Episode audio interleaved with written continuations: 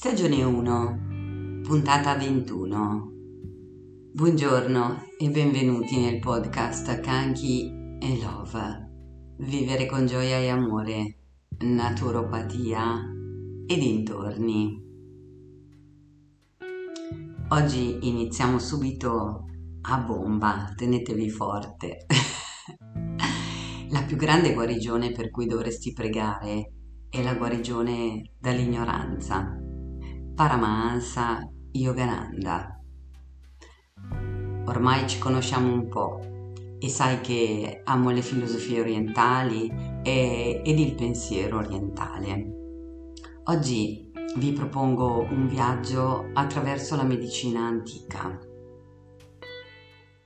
Da sempre la salute e la malattia sono state preoccupazioni primarie dell'umanità.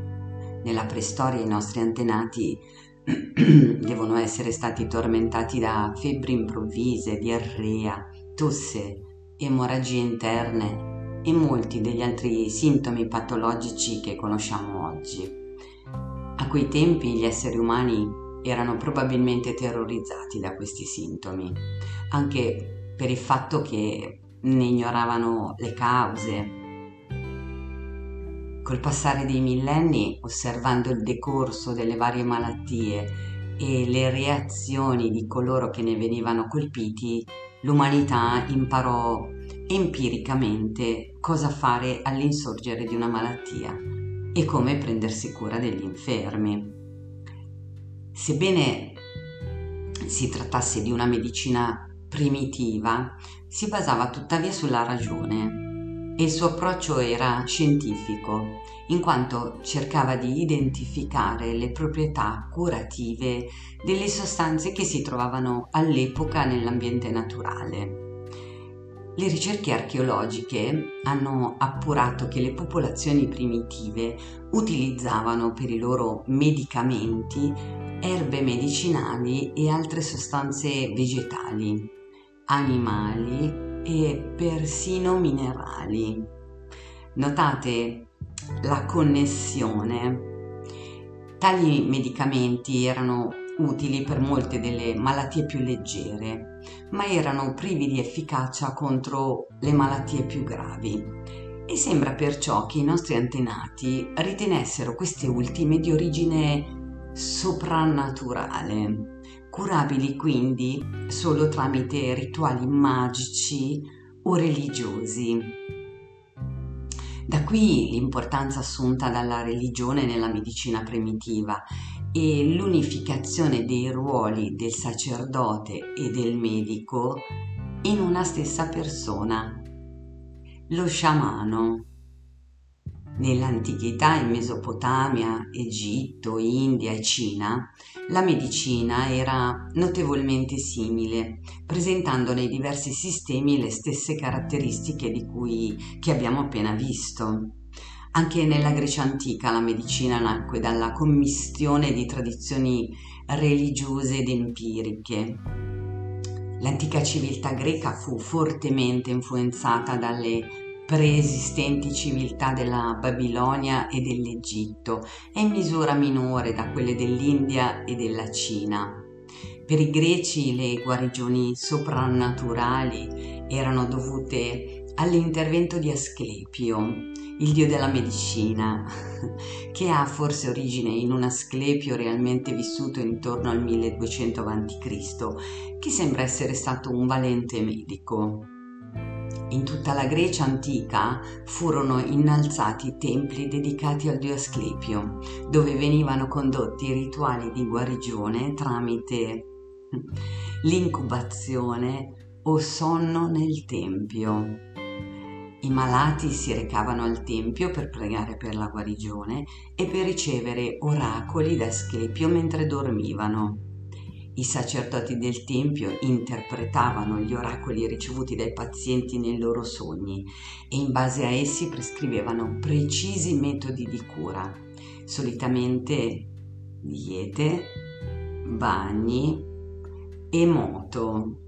Non sono poi le stesse cose che noi naturopati, eh, come dire, proponiamo Dunque, se i pazienti guarivano, era tradizione che offrissero un tributo al dio insieme a un manufatto simbol- simbolizzante la parte del loro corpo che era stata guarita. Molti di questi manufatti sono stati ritrovati nei siti degli antichi templi e ci permettono di dedurre un quadro approssimativo delle malattie comuni nella Grecia antica e dei trattamenti prescritti. Per quanto il culto di Asclepio perdurasse ancora all'inizio dell'era cristiana, il ruolo dei sacerdoti medici fu via via messo in crisi dal pensiero dei filosofi greci, a cominciare da Pitagora, scienziato e mistico vissuto probabilmente intorno al 500 a.C. Pitagora e molti dei filosofi greci successivi ebbero un grande interesse per la medicina e grazie alla loro influenza questa disciplina passò dal dominio dei sacerdoti medici a quello di coloro che indagavano le cause organiche delle malattie, scartando quelle soprannaturali. Ippocrate, spesso definito il padre della medicina, visse circa un secolo dopo Pitagora, in un'epoca in cui vi era un crescente interesse per la logica e per la razionalità. Medico eccellente e uomo di carattere, Ippocrate insegnò e praticò la medicina ad Atene e in altre città della Grecia, mettendo l'accento sull'importanza dell'osservazione clinica e dello studio razionale del corpo e delle sue varie funzioni. Lui e i suoi seguaci lasciarono al mondo antico eh, il corpo ippocratico, una raccolta di scritti che testimoniano un atteggiamento verso la vita, la malattia e i malati che oggi fortunatamente sta venendo rivalutato. Ippocrate conviene con i suoi contemporanei che il corpo umano, come il resto del cosmo, è composto da quattro elementi, la terra, l'aria, l'acqua ed il fuoco, e che le funzioni corporee sono il risultato delle interazioni di quattro umori, il sangue, la flemma, la bile gialla e la bile nera. Semplificando un pochino possiamo dire che secondo Ippocrate l'organismo umano è sano quando i quattro umori sono in armonia, mentre la loro disarmonia causa la malattia. Un altro punto importante delle concezioni ippocratiche era la chiara consapevolezza del naturale potere di autoguarigione del corpo umano. L'alto valore etico attribuito alla medicina dalla scuola ippocratica è cristallizzato nel cosiddetto giuramento di Ippocrate, che è stato adottato dai medici attraverso i secoli e che tuttora è il fondamento della deontologia medica in tutto il mondo. Facciamo un passo indietro. Tradizionalmente si pensa che Shakyamuni, in quanto principe di un piccolo regno indiano, avesse studiato medicina e avesse acquisito la padronanza delle tecniche mediche insegnate e praticate ai suoi tempi. I suoi insegnamenti riguardanti la malattia sono quindi rappresentativi delle comuni conoscenze mediche dell'India antica. Al di là di ciò, tuttavia, le concezioni mediche di Shakyamuni si basano sulla sua consapevolezza della vera natura della vita. In sanscrito, la lingua principale dell'antica India, la medicina era chiamata Ayurveda, lo studio della longevità. Gli scopi dell'Ayurveda erano il potenziamento della vitalità, l'estensione della durata della vita e l'accrescimento della virtù e della fortuna. Lo studio della longevità è stato famoso per l'abbondanza di precetti che regolavano la vita quotidiana e la maggior parte di questi precetti erano specificatamente pensati per il mantenimento delle condizioni igieniche. Ad esempio, si insegnava che le tonache sporche costituivano una violazione della legge ed erano presenti vari modi per lavarle e tenerle pulite. Alcuni sutra eh, scritti spiegano che eh, l'acqua calda, la cenere, i fagioli in polvere, la terra e lo sterco di vacca possono essere usati come detergenti. I bagni sono frequentemente menzionati nei sutra che prendono in esame diversi tipi di bagno, quello con acqua fredda, quello con acqua calda, la sauna e il bagno termale. Il bagno con acqua calda e con acqua termale sono prescritti principalmente a scopi terapeutici e vengono prescritti tuttora. Ci avete fatto caso? Veniva riconosciuto il valore dell'esercizio fisico, si sapeva che aiutava a digerire bene, a mantenersi sani, a concentrarsi con facilità e a pensare lucidamente. Sciacquarsi il naso, lavarsi le orecchie e i denti erano considerati aspetti importanti dell'igiene quotidiana. Il latte condensato, gli oli e i grassi erano i detergenti consigliati. Queste pratiche igieniche erano considerate importanti anche nel trattamento del mal di testa, dei disturbi oculari e di altre indisposizioni. Pare che Nagarjuna, un noto studioso Mahayana, visse una vita estremamente lunga grazie anche alla sua abitudine di sciacquarsi il naso quotidianamente. Io non sono un'esperta dello yoga, ma eh, mi pare proprio che tra le pratiche eh, yogiche, credo che si dica, eh, ci sia proprio il, il, lavaggio del naso che ha tutta una procedura, me ne avevano parlato anni fa, eh, ma a quel tempo in effetti ancora non ero così eh, aperta mentalmente per, per, assumere questa pratica.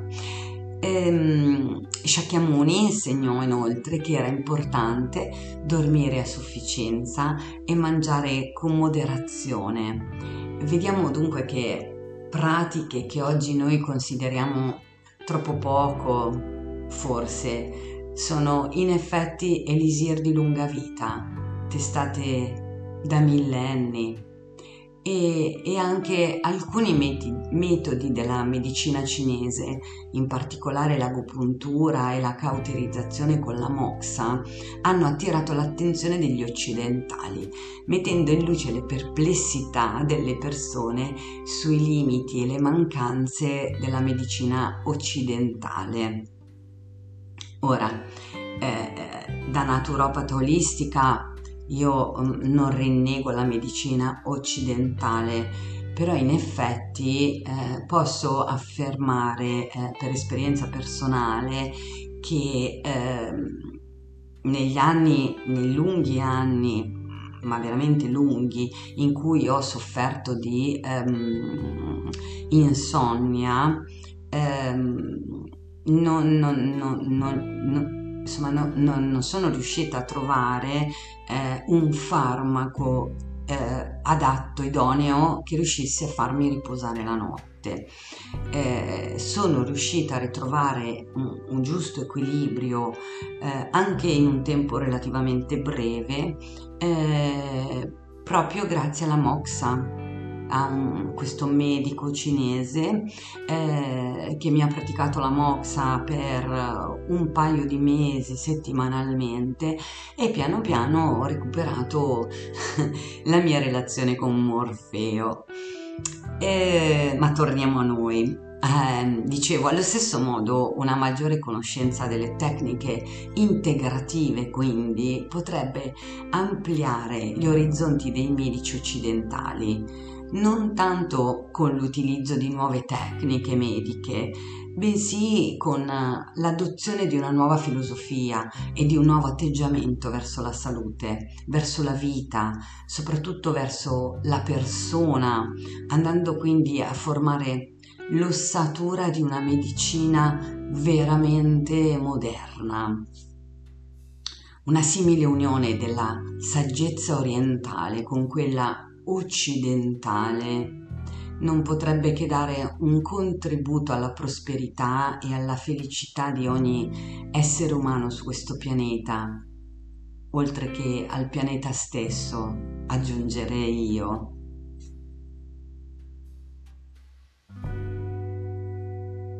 Vi è stata utile questa puntata?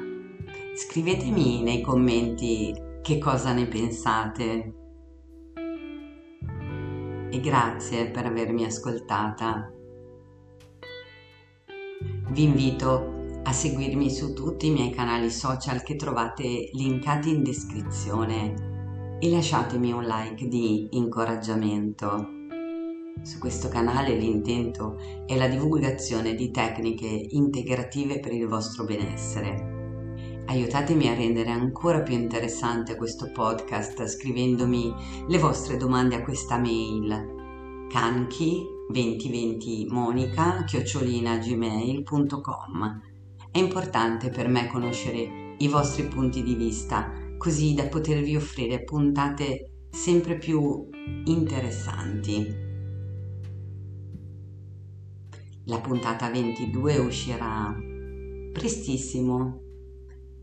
Gioia e amore sempre a voi.